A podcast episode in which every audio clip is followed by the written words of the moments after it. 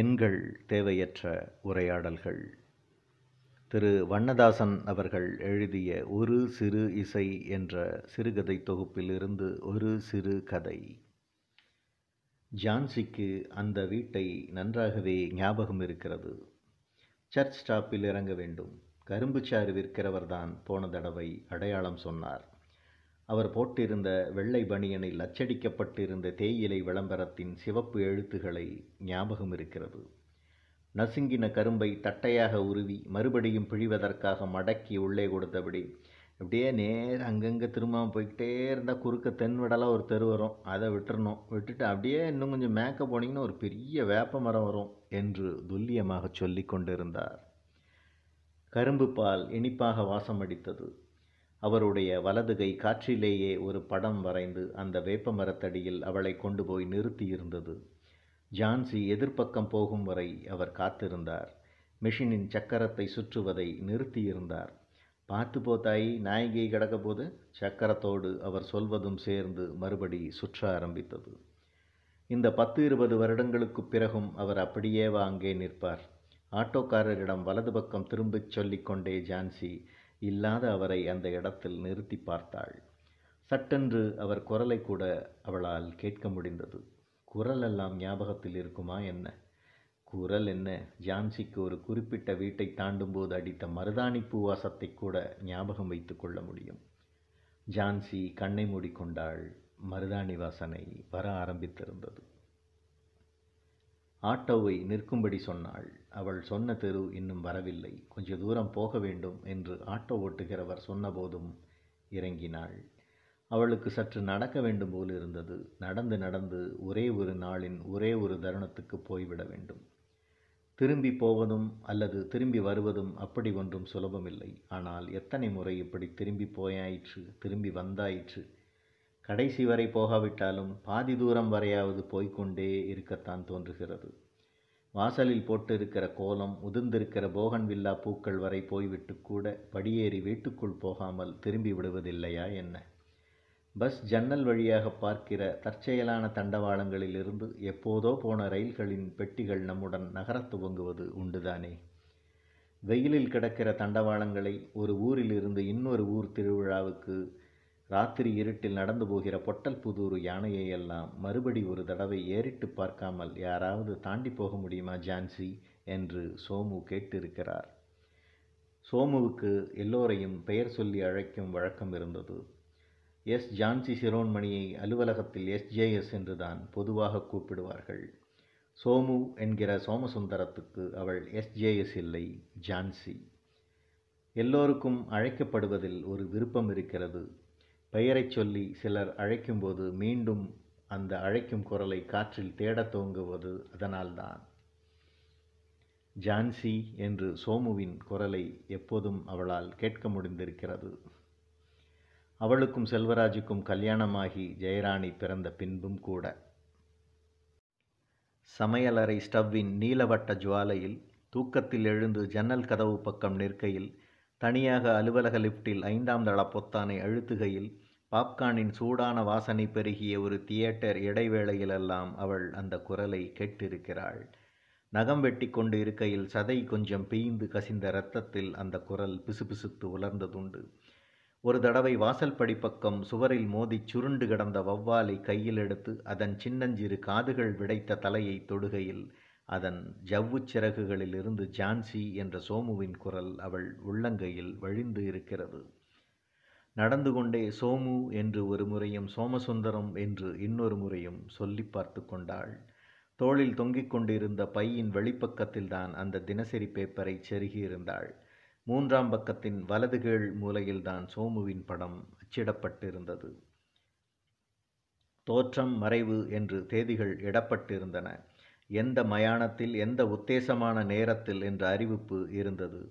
மகன், மகள், மருமகள், மருமகன் பெயர்களெல்லாம் இருந்தன.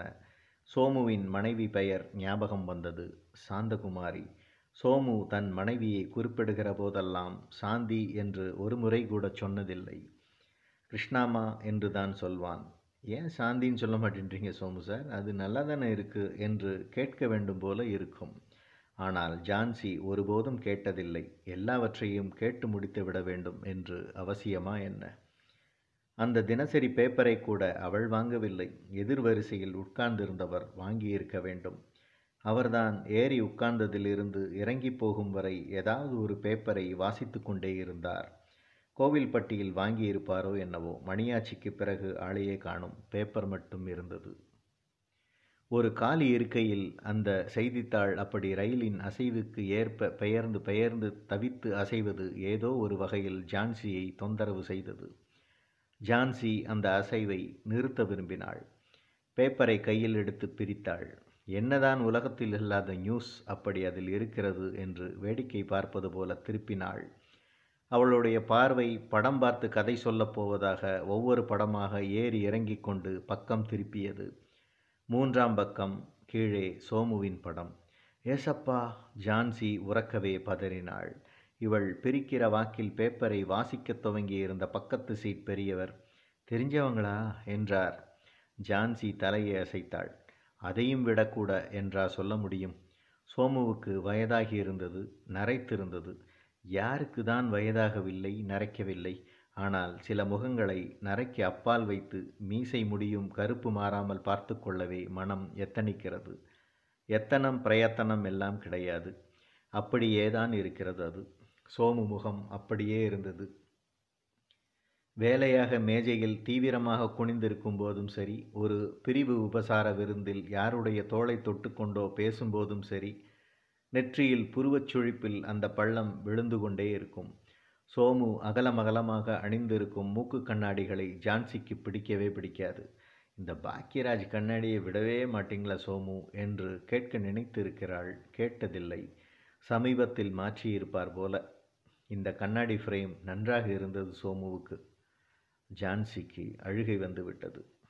நடந்து கொண்டிருக்கும் போது இப்படி தோளில் பையை போட்டுக்கொண்டு கையில் ஒரு தினசரி பேப்பரை சரசரவென்று படக் படக்க விட்டபடி அழ அவளுக்கு பிடித்திருந்தது.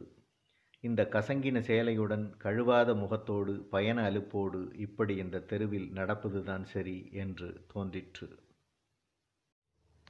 ஜானகிராமில் இவளுக்கு அறை ஒதுக்கியிருப்பார்கள். இவளுக்கும் அமலத்துக்கும் ஒரே அறை என்று ஏற்பாடு. வடக்கன்குளத்தில் கல்லூரி வகுப்பை முடித்துவிட்டு மாலை வந்து அமலம் காத்து கொண்டிருப்பாள். இருவரும் போக வேண்டிய கல்யாணம் நாளைக்குத்தான். போகாவிட்டால் கூட ஒன்றுமில்லை. சோமுவின் புகைப்படம் வந்திருக்கிற இந்த தினசரியை பார்த்தபின் எதுவும் ஒன்றுமில்லை. சோமுவை அமலத்துக்கு தெரியும். அமலம் சோமுவை பார்த்ததெல்லாம் கிடையாது. ஆனால் ஜான்சி சொல்லி சொல்லி ஒரு சோமுவை அவள் தெரிந்திருக்கிறாள். தெரிந்திருப்பது பார்த்திருப்பதை விட கூடுதல். சோமு ஜான்சிக்கு எந்த அளவுக்கு கூடுதல் என்பதை அமலம் அறிந்தே இருந்தாள். ஜான்சியிடம் அமலம் எத்தனையோ தடவை சொல்லியிருக்கிறாள். இதெல்லாம் கடைசி வரைக்கும் சரியாக வராதுப்பா. அசோகம் ஏற்கனவே கல்யாணம் ஆகி குடும்பம் குழந்தை குட்டி எல்லாம் இருக்குது. அந்த ஆளை வெட்டியாக நினச்சிட்டு நீ கல்யாணம் வேண்டாம் வேண்டான்னு சொல்கிறதெல்லாம் எனக்கு சுத்தமாக பிடிக்கல ஜானி என்று நிறைய தடவைகள் பேசியிருக்கிறாள். ஜான்சி சிரிப்பாள். ஒரு சில சமயங்களில் உனக்கு புரியாதமலி என்பாள். அமலத்தையும் பக்கத்தில் வைத்துக்கொண்டு ஜான்சியின் அம்மா அழுது வருத்தப்பட்ட சமயம் கூட ஜான்சி கல்லை போல இருந்தாளே தவிர, சரி கல்யாணம் பண்ணிக்கொள்கிறேன் என்று வாயை திறந்து ஒரு வார்த்தை சொல்லவில்லை. சோமு வந்த பிறகு அந்த மாயம் நடந்தது. எல்லாவற்றையும் இங்கே இருந்து அங்கே யாரோ இடம் மாற்றி வைத்தது போல இருந்தது. வலது ஓரத்தில் இருக்கிற பூந்தொட்டி இடது ஓரம் போயிற்று. வெயில் விழாத இடத்தில் வெயில் விழுந்தது. சில ஜன்னல் மூடி வேறு சில ஜன்னல்கள் திறந்தன. இப்படி சின்ன சின்னதாக ஜான்சி மனதில் நிறைய மாற்றங்கள் நிகழ்ந்து இருக்க வேண்டும். அவள் அதற்கு பிறகு அநேகமாக அசோகனை பற்றி அதிகம் பேசுவதில்லை. சோமுவின் கையெழுத்தை பற்றி, அவர் அலுவலக மேஜையின் எழுப்பறைகளை அவ்வளவு நேர்த்தியாக வைத்து இருப்பது பற்றி, அவருக்கு தெரியாமல் அவருக்கு வந்திருந்த ஒரு வாழ்த்து அட்டையை திருட்டுத்தனமாக வாசித்ததும், கிட்டத்தட்ட ஒரு காதல் கவிதை போன்று அதன் அச்சு வரிகள் இருந்ததும் பற்றியெல்லாம் பேசினாள். ஒரு திங்கட்கிழமை காலை ஜான்சி கல்யாணத்துக்கு சரின்னு அப்பா கிட்ட சொல்லிட்டாமலி என்றாள். அமலம் நான் சோமுவை பார்க்கணுமே என்று சொன்னதுக்கு, நீ ஒன்றும் அவரை பார்க்க வேண்டாம் என முதலில் சொல்லிவிட்டு, இல்லை இல்லை நீ பார்க்கணும், கண்டிப்பாக பார்க்கணும். கல்யாண வரவேற்பில் அமலம் பார்த்தது, கல்யாண வரவேற்பில் சோமுவை செல்வராஜ் பார்த்தது, மாலையும் கழுத்துமாக ஜான்சியும் செல்வராஜும் இருக்க சோமுவுடன் படம் எடுத்ததெல்லாம் போய் இதோ இப்படி அவரை கடைசியாக பார்க்க அவர் வீட்டுக்கு. மின்சார டிரான்ஸ்ஃபார்மரை பார்க்கும்போதெல்லாம் ஜான்சிக்கு என்னவோ போல் இருக்கும். இன்றும் இருந்தது. வலதுபுறம் திரும்பும்போது தேக்கு இலை சருகுகளாக தெருவில் கிடந்தன. அவ்வளவு அகல இலைகள் ஏன் இப்படி வினோதமாக சுருங்கியும் சுருண்டும் ஒரு அனாதாரவுடன் காற்றில் புரள்கின்றன என்று ஜான்சிக்கு தோன்றியது. இவ்வளவு புடைத்த நரம்புகளுக்கு பின்னும் அந்த இலைகள் இத்தனை சருகாகிவிட முடியுமா? அவை காற்றில் அவளுக்கு முன்னால் நகர்ந்து நகர்ந்து சோமுவின் வீட்டை அடையாளம் காட்ட, ஒரே காம்பவுண்டு சுவரில் இரண்டு பூனைகள் படுத்துக்கொண்டு இவளையே பார்த்து கண்கள் சுருக்கின. அடர்ந்த ஊதா, சிவப்பு, மஞ்சள் பட்டைகளுடன் அலையும் ஷாமியானாவை பார்த்தவுடன் ஜான்சி அடுத்த அடியை வைக்க முடியாதவளாக நின்றாள். நிறைய கார்கள், பிளாஸ்டிக் நாற்காலிகள், நிறைய ஆட்கள். துக்க வீட்டுக்குள் யார் நீ என்று ஜான்சியை யாரும் கேட்கப் போவதில்லை, அடையாளம் சொல்ல வேண்டியதில்லை. துக்கம்தான் அடையாளம். ஜான்சி தோள்பையை கழற்றி ஓர் ஓரமாக கிடந்த நாற்காலியில் வைத்தாள். வேறு ஒன்றும் செய்யவில்லை. இதுவரை காலியாக கிடந்த நாற்காலியில் அந்த கருப்பு பையை வைத்ததும் மொத்த இடமும் துக்கத்தின் பாரத்துடன் கனத்து விட்டது. யாரோ உள்ளே போகும்படி கை காட்டினார்கள். செருப்பை கழற்றினாள். சாதாரண நேரங்களை விட இதுபோன்றவற்றில் செருப்பை உதறும்படியாவது ஏன் என்று தெரியவில்லை. உதறலில் ஒரு செருப்பு சற்று தள்ளி விழுந்தது. ஜான்சி ஓர் ஆதரவுக்கு பக்கத்தில் இருந்த செடியில் லேசாக கையை வைத்தாள். கைபாரத்தில் அது தணிந்து சிவப்பு இட்லிப்பூ கொத்துக்களுடன் கிட்டத்தட்ட ஜான்சியின் முகம் வரை அசைந்து விட்டு போனது. வாசலின் இந்த புறமும் அந்த புறமும் நின்ற இருவரும் கும்பிட்டார்கள். ஜான்சி குனிந்து கொண்டு படியேறினாள். குவிந்து கிடந்த அரக்கு சிவப்பு ரோஜா மாலைகள் ஓர் அருவருப்பான பயத்தை உண்டாக்கியது. துக்கம் பூக்களை கூட வேறு நிறம் கொள்ள வைத்து விடும் போல. ஃப்ரீசர் பெட்டியின் அலுமினிய விளிம்பும் துடைக்கப்பட்ட கண்ணாடியும் அதற்குள் நீண்டிருக்கும் கால்களும் தெரியும் போதே ஜான்சி கும்பிட ஆரம்பித்தாள். இவளுக்கு முன்பு நின்ற ஒருவர் மாலையை வைத்துவிட்டு மௌனமாக இருந்தார். அந்த சிறிது நேர மௌனத்தையே ஜான்சியால் தாங்க முடியவில்லை. தனக்கும் அந்த கண்ணாடி பெட்டிக்கும் உள்ள தூரம் இதுவரை தன் வாழ்வில் கடக்க இருப்பதிலேயே கடினமானது என்று ஜான்சிக்கு தோன்றிற்று. சோமுவின் மனைவி சாந்தி சோமு சொல்வதைப் போலச் சொன்னால் கிருஷ்ணாம்மா யாரெனத் தெரியவில்லை. ஒலியற்ற சலனப்படத்தை தொகுக்க வந்திருப்பது போல் ஒருத்தருக்குள் ஒருத்தரை செருகி வைத்தது போல தரையில் இருக்கிற எல்லோரையும் பார்த்தாள். நாலைந்து பத்திகளில் ஒரே சமயத்தில் எரிந்து நீளமாக தொங்கிக் கொண்டிருந்த சாம்பல் கம்பிகள் அடுத்தடுத்து அருந்து விழும் நேரம் தாங்க முடியாததாக இருக்கும் என்று ஜான்சி வேறு திசையில் பார்த்தாள். மொத்த துக்கத்தின் கரும்போர்வையில் இருந்து ஒரே ஒரு இழையை உருவி எடுத்தது போல ஒரு பெண் அந்த கூட்டத்தில் இருந்து செல்போனை காதோடு பொத்திக்கொண்டு எழுந்து போயிற்று. சோமுவின் எண்ணை இங்கு இருக்கிற எத்தனை பேர் தன்னுடைய செல்போன்களில் பதிந்து வைத்திருப்பார்கள் என்றும், அதை எப்படி நாளையோ வரும் நாட்கள் ஒன்றிலோ அவர்கள் அகற்றுவார்கள் என்றும் ஜான்சி யோசித்தாள். இப்படி இறந்து போனவர்களின் எண்ணை அகற்றுவது போன்ற வதை வேறு ஒன்றும் இருக்காது. ஜான்சிக்கு எப்போதும் அது பதற்றமானதுதான். அவள் டாக்டர் மாணிக்க வாசகத்தின் எண்ணை அப்படியேதான் விட்டு வைத்திருக்கிறாள். அவர் கூட சோமுவின் உறவினர் என்று ஞாபகம். சோமுவின் எண் தன்னிடம் இதுவரை இல்லாதது நல்லது என்று தோன்றியது. சில உரையாடல்களுக்கு எண்களெல்லாம் தேவையே இல்லை. ஜான்சி கண்ணாடி பெட்டியை நெருங்கினாள். இதற்கு முன்பு வந்து போனவர் வைத்த மாலை முகத்தை மறைத்தது. கண்ணாடிக்கு மேல் அதை நகர்த்தினாள். வளையல் அப்படி ஒரு லேசான சத்தத்தை கூட உண்டாக்கி இருக்கக்கூடாது என வருந்தியபடி தலையில் இருந்து கால் வரை சோமுவை ஜான்சி பார்த்தாள். குளிர்பதனத்தில் முகம் லேசாக கனத்திருந்தது. நரைத்து விட்டது என்பதால் மீசையை ஒட்ட நறுக்கவில்லை. பழைய அடர்த்தியுடனேயே ஒரு அமைதியான புள்ளியில் தளர்ந்திருந்தது. சோமுவுக்கு அதுதான் பழக்கம். முழுக்கை சட்டையை முக்கால் கையாக மடக்கிவிட்டிருப்பார். அப்படியே இருந்தது. கடிகாரத்தை தவறுதலாக இடது கையில் அணிவித்திருந்தார்கள். அவர் வலது கை கடிகாரக்காரர். ஜான்சிக்கு தானே இடது கையில் இருந்து கழற்றி வலது கையில் மாட்டிவிட வேண்டும் என்று தோன்றிற்று. சோமு ஜான்சி என்று கூட இப்போது கூப்பிடலாம். நன்றாக இருக்கும். கூப்பிட முடியாது என்று தெரிந்தும் கூப்பிட வேண்டும் என்று எதிர்பார்ப்பதுதானே அவஸ்தை. கண்ணாடியை கழற்றவில்லை. அதே அலுவலக கலை. நெற்றி சிறிது சுழிப்பது போல் இருந்தது. கண்ணாடியை கழற்றிக்கொண்டே, சொல்லுங்க ஜான்சி, என இவளை ஏறிட்டு பார்ப்பது போல் இருந்தது. ஜான்சிக்கு கண்ணாடியை கழற்றின சோமுவின் முகம் ரொம்ப பிடிக்கும். அது அந்த ஒரே ஒரு நாளினுடையது. ஜான்சி தன் கல்யாண பத்திரிகையை கொடுக்க சோமு வீட்டுக்கு போகும்போது அவள் மட்டுமே தனியாக போனாள். சார் என்று கூப்பிடவில்லை, கிருஷ்ணாமா என்று கூப்பிட்டாள். ஒரு தடவை இல்லை, இரண்டு மூன்று தடவைகள் கிருஷ்ணாமா இல்லை போல. வெளியே போயிருக்காங்க என்று முதலில் சோமுவின் குரல் வந்தது. அப்புறம் சோமு வந்தார். ஊஞ்சல் சத்தம் மாதிரி இப்போது கூடுதலாக ஏதாவது ஒரு சத்தம் சோமு அப்படி வரும்போது கேட்டால் நன்றாக இருக்கும் என ஜான்சி நினைத்தாள். ஊஞ்சல் சங்கிலி சத்தம் இல்லாவிட்டாலும் பரவாயில்லை, ஒரு டம்ளர் கீழே விழுந்து சுழன்று அடங்குகிற சத்தமாவது வேண்டும். சோமு வந்தவுடனேயே ஜான்சி கல்யாண பத்திரிகையை கொடுத்தாள். குட் என்று சொல்லிக்கொண்டே சோஃபாவில் உட்கார்ந்தார். ஒரு கை பத்திரிகையை பிரித்தது, இன்னொரு கை ஜான்சியை உட்காரச் சொல்லி எதிரிருக்கையை காட்டியது. ஜான்சி சோமுவையே பார்த்தாள். இந்த ஆள் தனக்கு என்ன செய்தார் என்று அவளால் சொல்ல முடியவில்லை, தெரியக்கூட இல்லை. ஆனால் எல்லாம் செய்துவிட்டது போல் இருந்தது.